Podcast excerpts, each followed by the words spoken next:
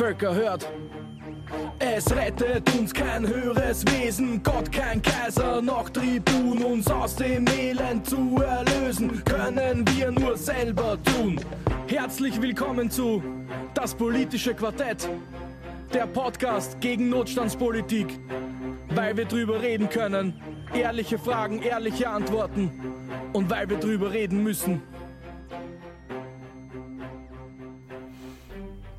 Herzlich willkommen zum politischen Quartett, dem Podcast von uns Sozialdemokratinnen und Gewerkschafterinnen gegen Notstandspolitik.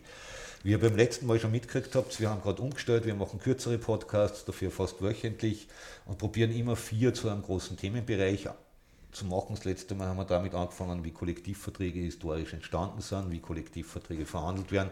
Und jetzt werden wir ein bisschen in Richtung konkretere Sachen gehen, nämlich zu den drei großen, den sogenannten Kollektivvertragslokomotiven, wobei man manchmal nicht mehr sicher bin, ob die Lokomotive im Metallbereich wirklich so zirkt, ob das nicht andere Bereiche sind, aber es sind auf jeden Fall Leitkollektivverträge, das kann man glaube ich auf jeden Fall dazu sagen. An den Mikrofonen für euch sind heute Stefan, Martin, Marlies und Axel.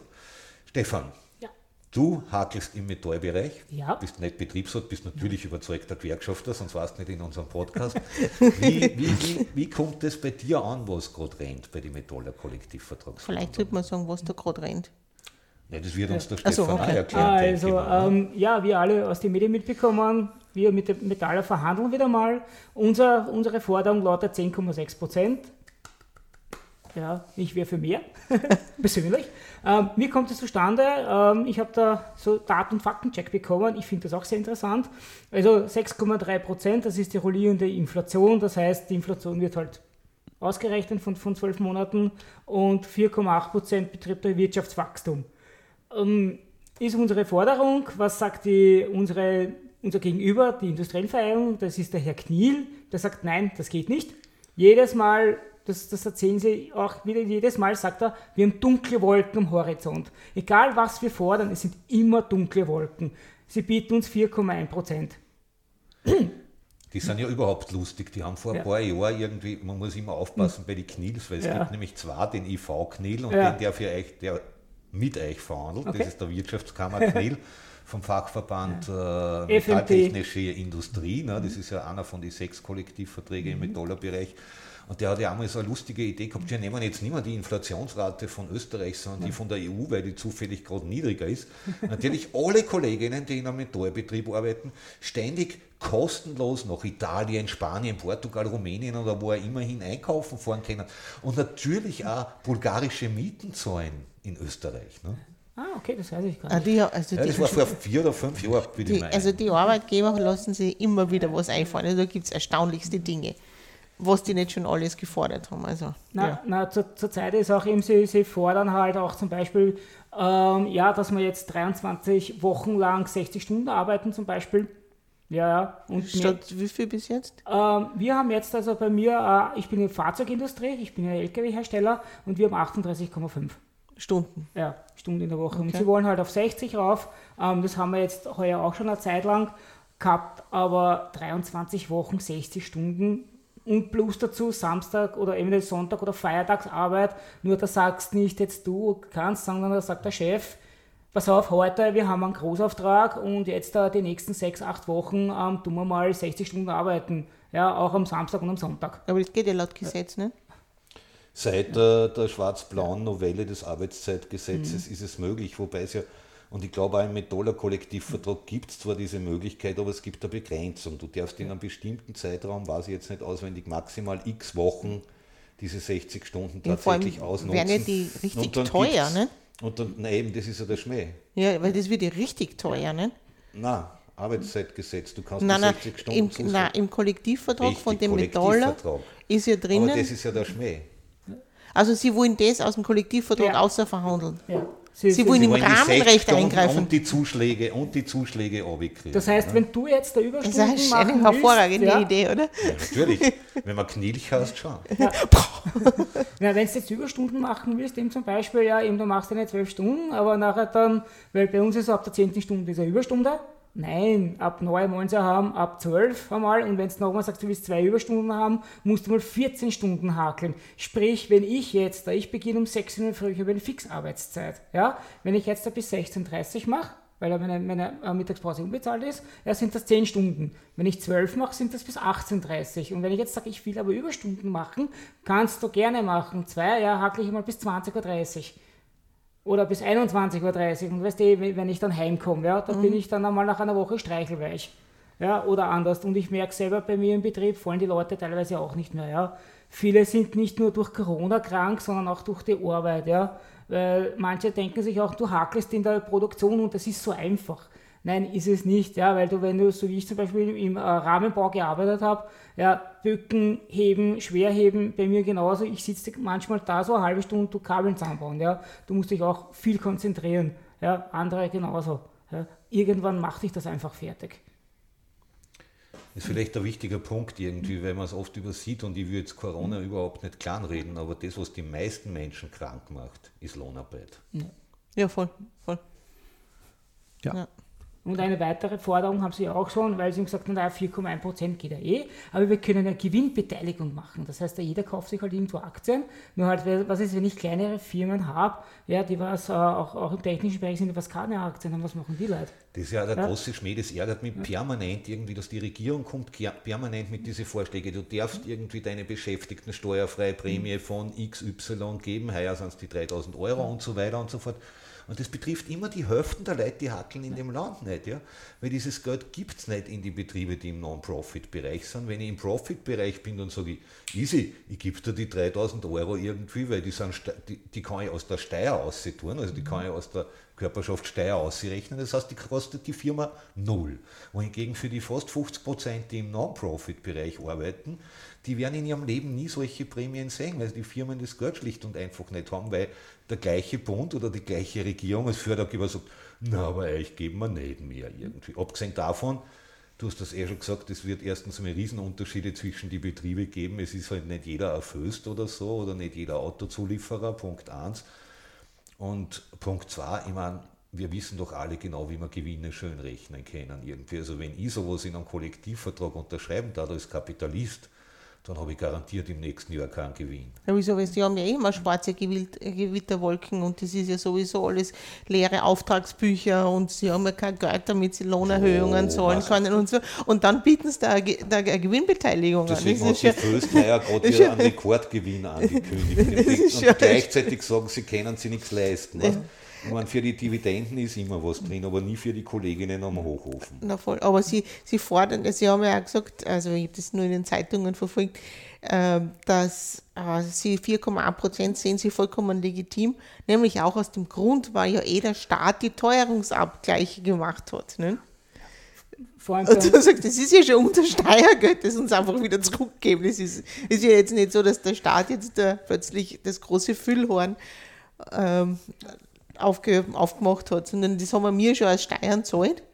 Und, und, nicht nur das, wir haben ja auch das, was Sie anfördern. Ja, genau, das haben wir auch gezahlt. Ja, genau. Was innerhalb der Arbeiterinnenklasse umverteilt wird, ist eh kein großes Geheimnis. Das und das ist ja. in einem gewissen Sinn auch okay, wenn von Arbeitenden zu Pensionistinnen, von Gesunden zu voll, Kranken. Voll, voll, ja. Es ist ein Witz, dass das Kapital nichts dazu beiträgt. Ja, voll, ja. Aber wenn Sie dann eine Krise haben, dann sollen Sie es bitte auch selber finanzieren und Auf nicht renovieren. Ne? Ja, genau, ja.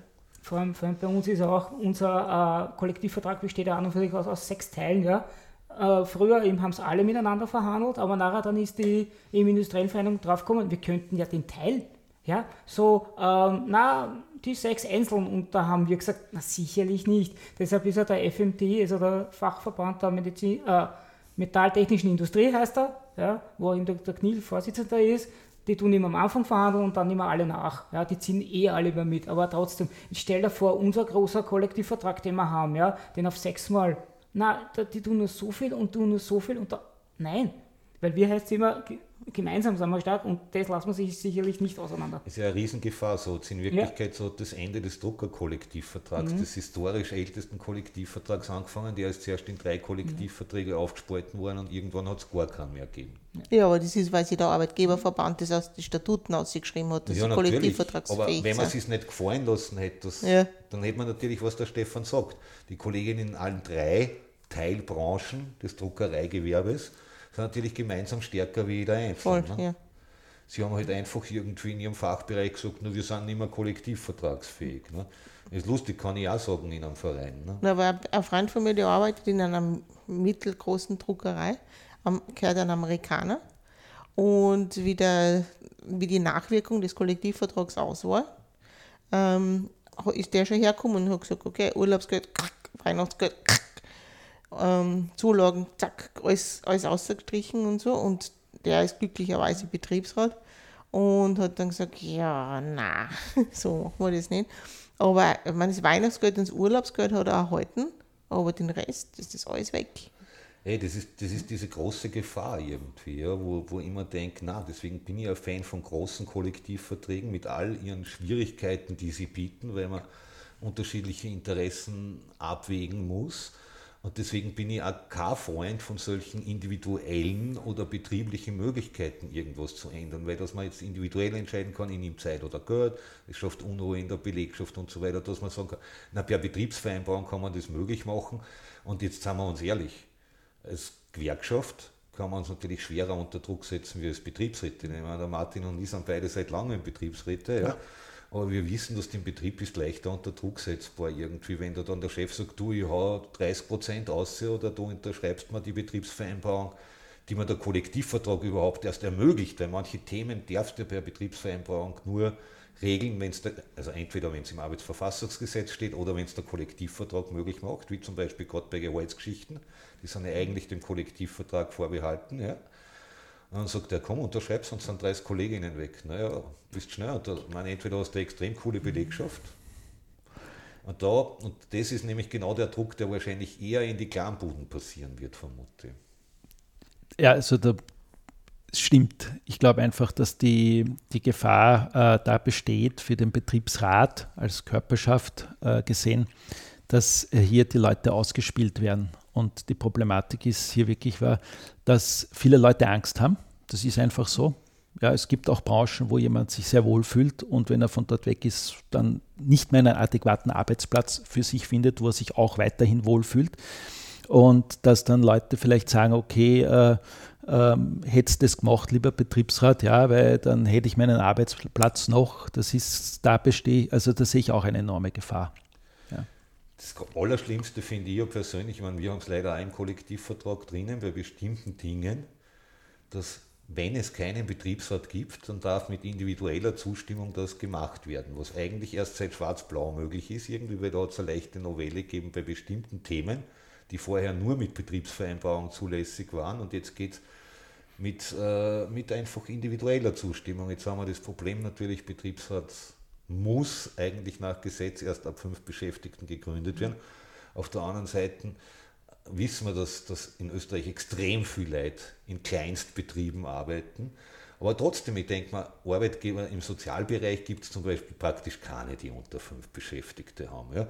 Und dann sollen sie sich halt darum kümmern, dass sie einen Betriebsrat kriegen in der Firma, da sollen sie sagen, liebe Belegschaft, wir hätten gern was irgendwie, tatsächlich bitte was ankündigt zum Betriebsrat, statt dass irgendwie die Leute individuell unter Druck setzen. Also wenn es nach mir gegangen hat, würde ich solche Ausnahmen in keinen Kollektivvertrag reinschreiben. Nein, auf keinen Fall. Nein. Weil der Kollektivvertrag ist ja für alle da. Mhm. Ne?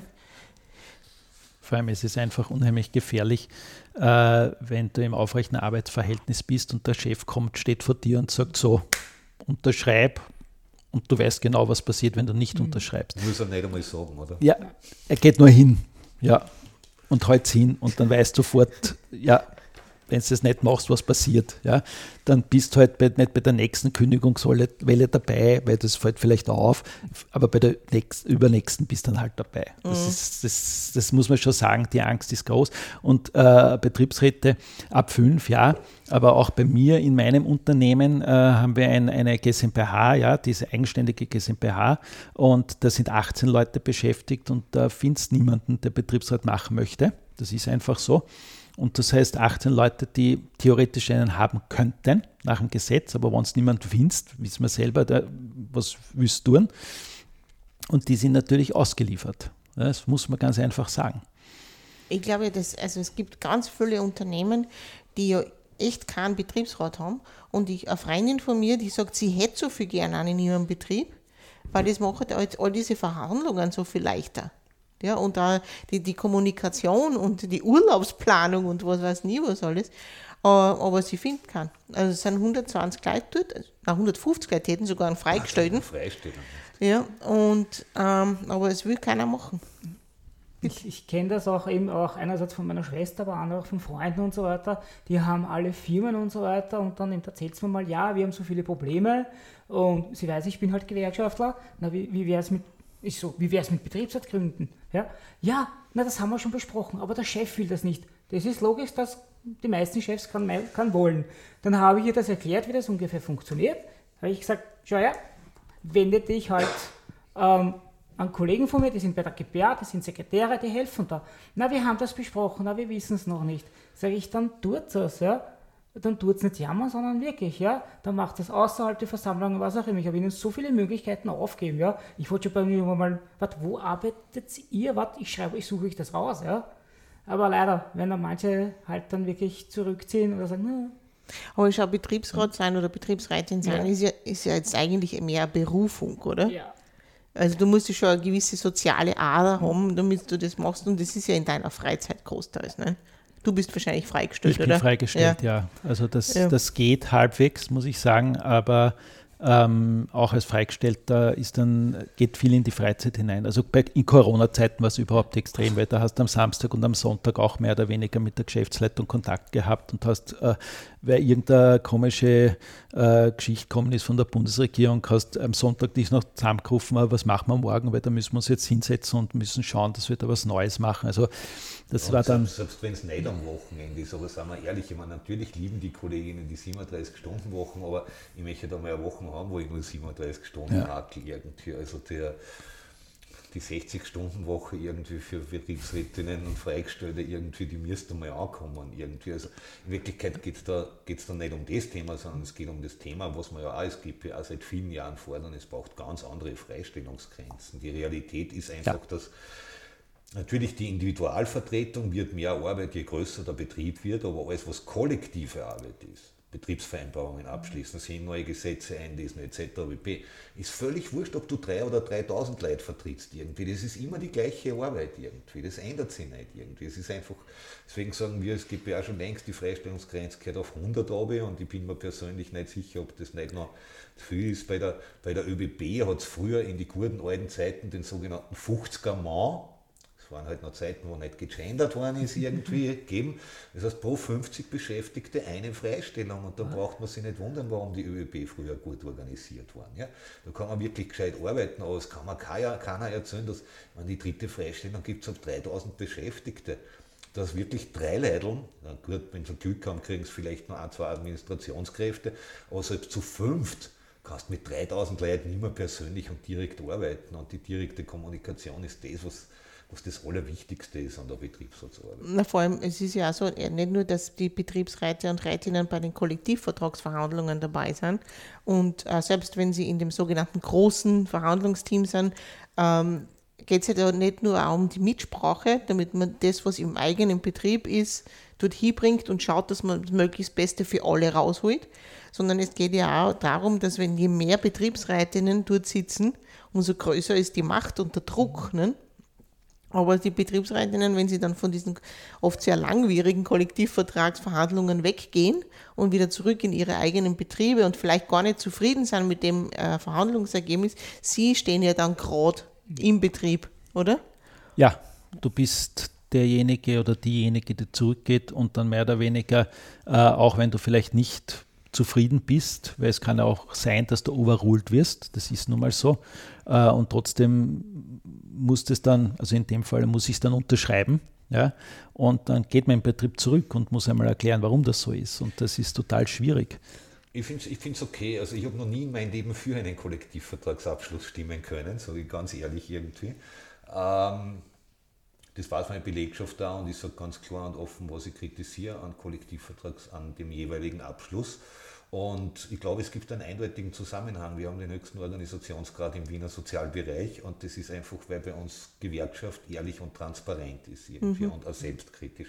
Ich wollte nur noch einen Punkt sagen, es gibt da nicht nur Betriebe, wo, wo sie keine Leute finden, um einen Betriebsrat zu gründen, sondern es gibt da Betriebe, wo es verhindert wird. Absolut. Aktiv. Ja. Und da müssen wir, glaube ich, härter werden. Ich meine, es ist Seit Tagen tobt eh die Diskussion durch Facebook, ob der reichste Österreicher ein netter Mensch war oder nicht.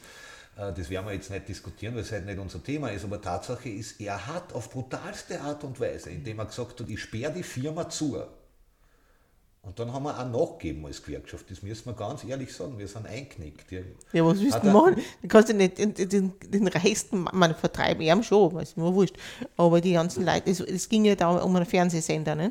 Servus TV, Ja, ganz genau. genau. ja. Ja, und Ich kann den Betriebsrat einfach gründen. Ich muss mich mit dem Arsch nicht zusammensetzen und einen Deal mit ihm machen. Ja, nein, das nicht, aber ähm, ja, ich glaube, ich glaub, man muss es nicht mit Biegen und Brechen machen, äh, weil so eine starke Persönlichkeit finden, die da dann immer ganz vorn an der Front steht, gegen einen der reichsten Männer, nicht nur Österreichs, sondern Europas. Puh, da brauchst du viel Kraft. Also richtig viel Kraft. Ich persönlich glaube, es gibt noch reichere Personen in Österreich, nämlich auch im gleichen Bundesland. Äh, man darf nicht vergessen, dass, dass der Großteil des Kapitals des riesengroßen VW-Konzerns auch in Salzburg liegt, in einer Privatstiftung. Oh, VW hat wenigstens einen Betriebsrat, ne? VW hat viele, wahrscheinlich hunderte Betriebsratskörperschaften. Ey, da hast du absolut recht irgendwie. Ja. Vielleicht haben da Gewerkschafterinnen zu viel Mitsprachemöglichkeiten, weil der halbe Aufsichtsrat ist mit Gewerkschaft besetzt und da wirst du dann oft über den Tisch gezogen, weil es dann schon mehr Arbeitgeberinteressen vertritt. Das ist wieder ein anderes Problem. Wie auch immer. Das war der zweite Teil unserer Serie zu Kollektivvertragsverhandlungen, Cliffhanger. Wir werden beim nächsten Mal mit Handel fortsetzen. Auch total spannend irgendwie, weil ungefähr Daumen mal Pi, naja, doch ein Achtel der Menschen in Österreich im Handel arbeitet. Das ist echt kein Bämmerl. Wenn euch der Podcast gefallen hat, schreibt es uns zurück. Wenn er euch nicht gefallen hat, erst recht. Wenn ihr Vorschläge habt äh, für neue Themen, kontakt auf widerstand.at. Wir freuen uns natürlich besonders, wenn ihr unseren Podcast weiter verbreitet. Ihr findet ihn auf unserer Website, auf unsere Social Media, auf die sogenannten Podcatcher.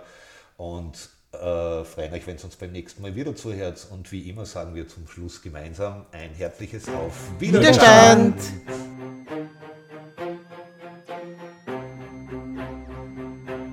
Völker hört. Es rettet uns kein höheres Wesen, Gott kein Kaiser, noch Tribun, uns aus dem Elend zu erlösen, können wir nur selber tun. Herzlich willkommen zu Das politische Quartett, der Podcast gegen Notstandspolitik, weil wir drüber reden können, ehrliche Fragen, ehrliche Antworten und weil wir drüber reden müssen.